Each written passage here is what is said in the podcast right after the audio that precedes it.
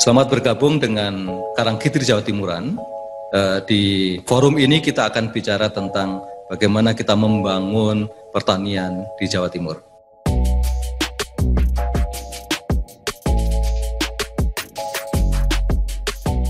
Bersama saya ada Bapak Dr. Sudarmati Purnomo. Beliau adalah pemulia peneliti utama di BPTP Badan Litbang Pertanian Jawa Timur.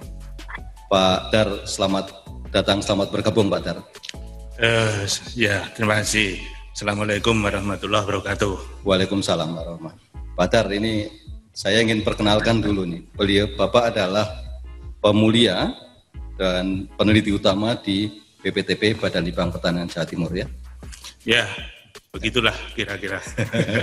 Jadi sehari-hari beliau ini saya ingin perkenalkan lagi Sehari-hari beliau bekerja pada pengelolaan sumber daya genetik sampai kepada pemanfaatannya untuk menjadi sebuah varietas ya Pak Ter. Hmm? Boleh cerita bagaimana kekayaan sumber daya genetik di Jawa Timur Pak Ter? Ya terima kasih. Jadi berdasarkan uh, penelitian kita ini Pak Catur yang dilakukan 2013-2014 dengan mengambil tujuh kabupaten di Jawa Timur ya? Ya, di, Jawa, Jawa Timur.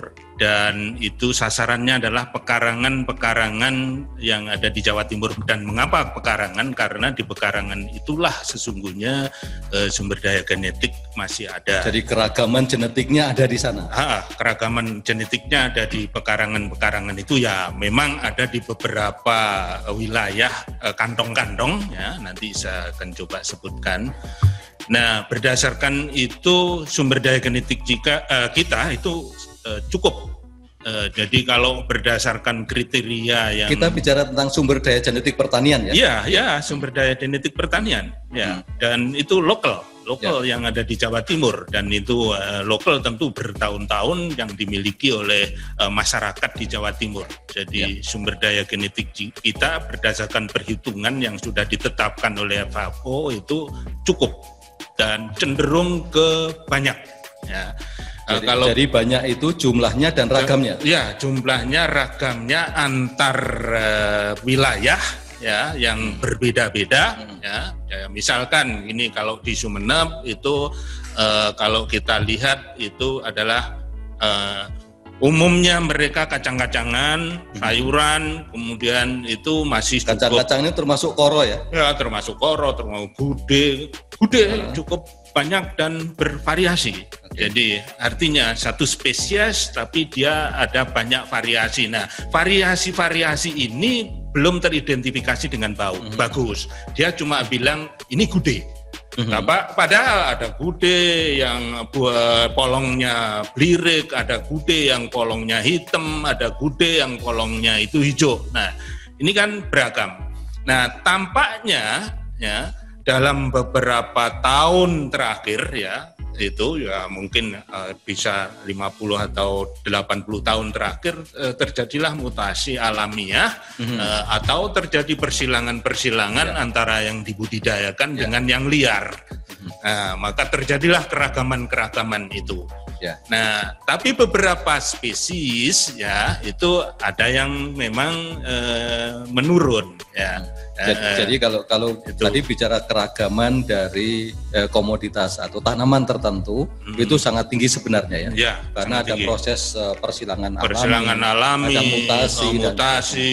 Dan, uh, ini yang, kan yang, tekanannya kan cukup tinggi nih Pak Catur ya. kalau mutasi. Oh, ya. Perubahan iklimnya kan juga uh, sedemikian ekstrim ya.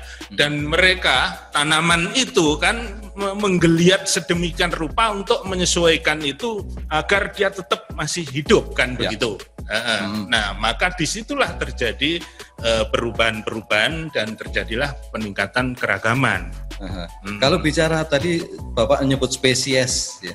Ya. Kalau kita bicara spesies berapa seberapa beragam uh, eh, SDG di Jawa Timur? Uh, jadi agak susah kalau disebutkan gitu ya Uh, tapi yang jelas ya dari uh, hasil riset kita dengan survei di tujuh kabupaten itu ya spesies yang sudah kita identifikasi kira-kira hampir tujuh ratusan.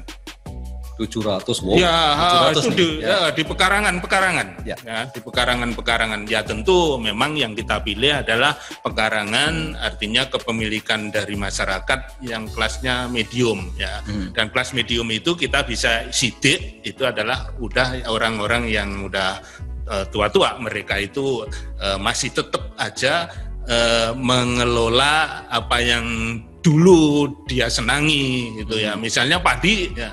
Padi Loh, Pak, itu mengapa padi kok eh, Bapak eh, masih tetap aja menanam padi itu padahal di luaran itu udah ada padi yang eh, potensi produksinya bagus. Loh, Ya. eh, Pak Dar, ini rasanya enak. Nah, kemudian saya sudah sangat familiar dengan ini Untuk Ya. bertanamnya Eh, eh, untuk bertanamnya, kemudian eh, eh, serangan terhadap hama penyakitnya Dia juga paham eh, betul, eh, ya. dia paham betul, maka dia tetap mengelola itu. Pak Dar bo- boleh bercerita sedikit lebih ini. Tadi bicara tentang tujuh lokasi, Mm-mm.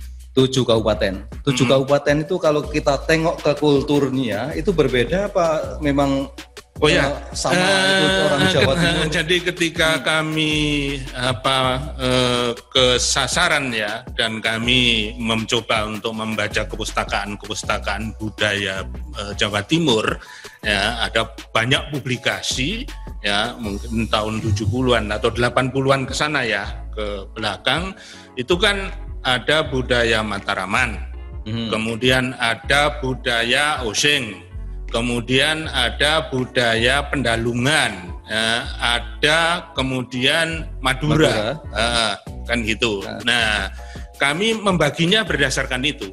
Jadi tujuh lokasi itu mewakili Ah, ah, kultur yang kultur berbeda. eh, kultur yang berbeda-beda Dan, itu. dan itu terbukti bagaimana preferensi mereka terhadap sumber genetik pertanian. Kalau ya, eh, ya kalau preferensi kami menghitung dari apa yang dia miliki di wilayah yang bersangkutan. Oke. Jadi eh, misalnya kalau budaya yang Mataraman, yang eh, generasi yang kami ambil dengan eh, rumah tangga yang eh, ke- saya sebutkan tadi, artinya sudah berumur ya, Ya. Eh, itu adalah umumnya mereka itu tetap mengelola eh, tanaman buah-buahan ya kemudian dia ingin safety betul dengan Hmm. kehidupannya menyatu betul dengan kehidupannya itu Sehingga kebutuhannya betul. bisa dicukupi dari pekarangan Nah, yang dia ah, sukai. ah, juga. Iya, ah, ah. itu khusus untuk pemenuhan buah-buahan dan kalau Ya. kita bicara itu kan berarti itu gizi itu. Ya. Eh, sesungguhnya mereka Ada udah vitamin, berpikir ya, ada vitamin, ada mineral di sana. itu. Nah, kalau dan wilayah pesisir misalnya itu khususnya umumnya adalah serealia. Mhm. Nah, serealia mereka itu ya, mereka mungkin udah maju ya, kemudian Jadi udah sereal itu ya padi, ya, ya, jagung, padi, jagung terutama itu. Eh. Jadi umumnya padi, jagung Gandum itu ada? ya termasuk Ada di termasuk, dalamnya ya? Heeh, termasuk. Misalnya- cantel. Eh, ya, termasuk di situ dan wilayah-wilayah yang agak kering lah, misalnya di Tuban, kemudian Bojonegoro, kemudian ya Lamongan itu ya, yang di situ. Jadi eh, umumnya dia eh, pangan, ya, tanam. Nah, kalau ke Madura karena kami mengambil Semenep itu kan dulu eh, terkenal dengan kerajaan Ya. ya, wilayah kerajaan kan Mestinya begitu. buda- budayanya, sentra budayanya dari situ. Nah, itu umumnya itu tadi. Eh, jadi kacang-kacangan itu eh, dan konsumsi untuk mereka adalah itu. Tapi kami tidak mengukur eh, menanyakan tentang konsumsi ya, artinya preferensi konsumsinya. Jadi tapi apa yang dia tanam ada saja apa yang, yang ada dia tanam di wilayah pekarang-pekarangannya itu adalah umumnya hampir semua mempunyai itu. Hmm. Kemudian dia juga juga berpikir tentang gizi karena hampir eh, pekarangan dia itu ada tanaman kelor, ada Ya. eh, tanaman gude, eh, Kelor itu multivitamin konten ya. Iya, dan vitamin. kebetulan di sana juga ada yang sudah mengembangkan cukup maju untuk Hmm. kelor itu. Ya, Oke. Jadi misalnya, ta- tadi bicara tentang uh, target Bapak kan ini sebagian besar masyarakat tuh yang sudah berumur ya. mm, Dengan perkembangan perubahan zaman, uh, generasinya berbeda, kemudian perkembangan ekonominya berbeda, barangkali budayanya juga berbeda. mm, mm. Ada nggak kekhawatiran bahwa itu nanti akan extinct, akan tidak lagi dipertahankan? Eh, saya kira ya Ya, kalau ditanya kekhawatiran sih ada saja kekhawatiran. Nah, tapi tapi senyampang ya senyampang bahwa eh, budaya itu eh, kalau itu di wilayah pedesaan senyampang budaya itu tetap seperti itu ya. Karena pastilah ini akan ada champion-champion yang eh, me- apa Itu yang kita harapkan ya. Ya, Mudah-mudahan ada yang peduli dengan eh, itu. Ada champion-championnya. Kita lihat misalnya di Banyuwangi, Hmm. Eh, ada champion-champion yang eh, suka eh, apa untuk mengelola plasma nufah, plasma nufah yang Oke, ada di situ. oke. Eh, eh. dan champion-champion yang muda itu umumnya bagaimana itu bisa dimanipulasi sedemikian rupa menjadi bisnis. Hmm. Ya, jadi Ya, itu justru- kuncinya saya kira. Ya, Bagaimana eh, SDG itu menjadi bernilai ekonomi. Gitu ya. uh, bernilai ekonomi sehingga dengan adanya bisnis yang dia bangun uh, karena dia kan uh, meskipun uh, kita tidak lihat itu ada gudang ada itu tapi dia pakai dengan androidnya mereka. Itu uh, langsung dicantol ke sana bahwa Pak Dar saya hari ini uh, apa mendapat pesanan durian merah sekian. Pak Dar saya dari ini manggis eh, songgon sekian. Ini kan Ya. eh, begitu ngomong manggis kan orang bilang itu satu eh, varietas atau satu ini tapi sesungguhnya itu juga masih ada variasi. Begitu dia bilang bahwa ada pesanan durian merah tentu dia akan berpikir durian-durian yang lain gitu. Ya. Jadi iya. Eh, berikutnya Pak Dar, Eh, kalau itu tadi kan seperti informal ya. ya. Bagaimana melegalisasi SDG yang ada itu? Apa yang harus kita lakukan? Supaya itu secara hukum diakui oleh semua pihak, termasuk ini melindungi supaya setiap saat itu nggak diambil oleh seseorang dari luar Indonesia gitu Pak. Ya, nah kan eh, kita ini kan mengikuti peraturan-peraturan eh, eh, untuk pelestarian, kemudian untuk pengembangan, ya, eh, eh, kemudian untuk perlindungan. Ya. Nah, kan itu sudah diatur sedemikian rupa apabila eh, varietas atau jenis itu eh, dikembangkan menjadi bagian bisnis. Nah, kalau eh, pelestarian maka kita harus daftarkan. Mhm. Nah, Nah, jadi saya tadi kan bilang gude di eh, Sumeneb Bude dengan keragaman dengan yang cukup keragaman tinggi itu. ya. Berarti itu kalau dilestarikan cukup didaftarkan saja Hmm. nah, ke eh, pusat eh, perlindungan varietas tanaman dan eh, perizinan pertanian di Kementerian Pertanian.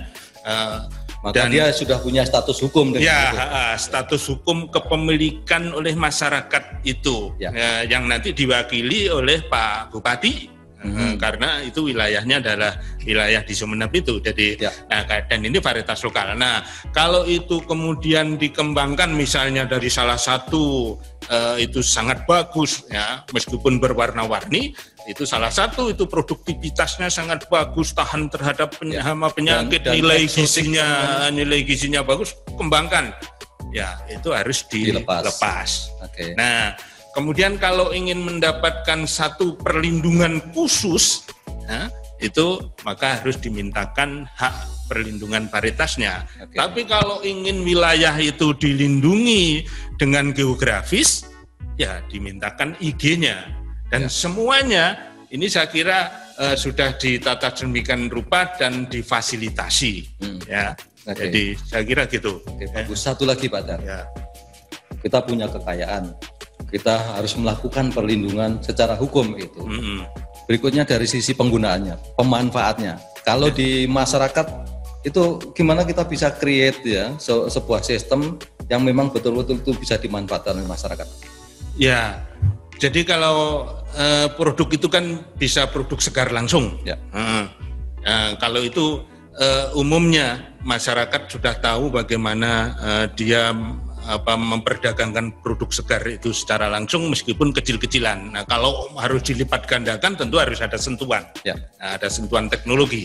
Ya. Nah, ini mungkin tugas kita, Ya. tugas BPTB, sentuhan teknologi itu. Nah, kemudian eh, produk itu kan juga nanti eh, bisa berubah benih. Nah, Nah, jadi yang kita daftarkan eh, kita lestarikan itu, kemudian dibikin benihnya uh, untuk kawasan di wilayah situ. Ya. Nah, dan yang jelas itu adaptif di uh, lokasi setempat ya, kan? Ya, ya. Uh, uh, dan mengapa Bapak Tua petani kami yang di Tulungagung itu saya tanya tetap aja dia itu mengelola padinya yang udah lama banget itu padi itu dan sudah tidak dikenal itu karena itu tadi adaptif uh, dia sudah familiar dengan cara tanamnya, tahan terhadap hama penyakit. Nah, yang berikutnya adalah pengemasan uh, yang di pasca panennya. Yang ini mungkin perlu kita garap. Uh, Uh, uh, ya. uh, kita, kita harus garap, ungkap bagaimana uh, nilai gizinya, nilai, gizi. nilai ekonominya, ya. dan potensi mengembangkan itu menjadi ya. besar. Uh, benar.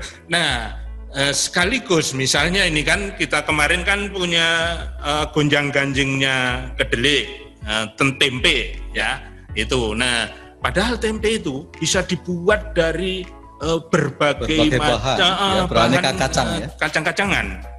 BPTP aja sekarang itu mengkoleksi ada 16 spesies Pak Catur kacang-kacangan. Hmm. Coba itu 16 spesies. Spesies belum ke paritas, belum ke asesinya. Itu.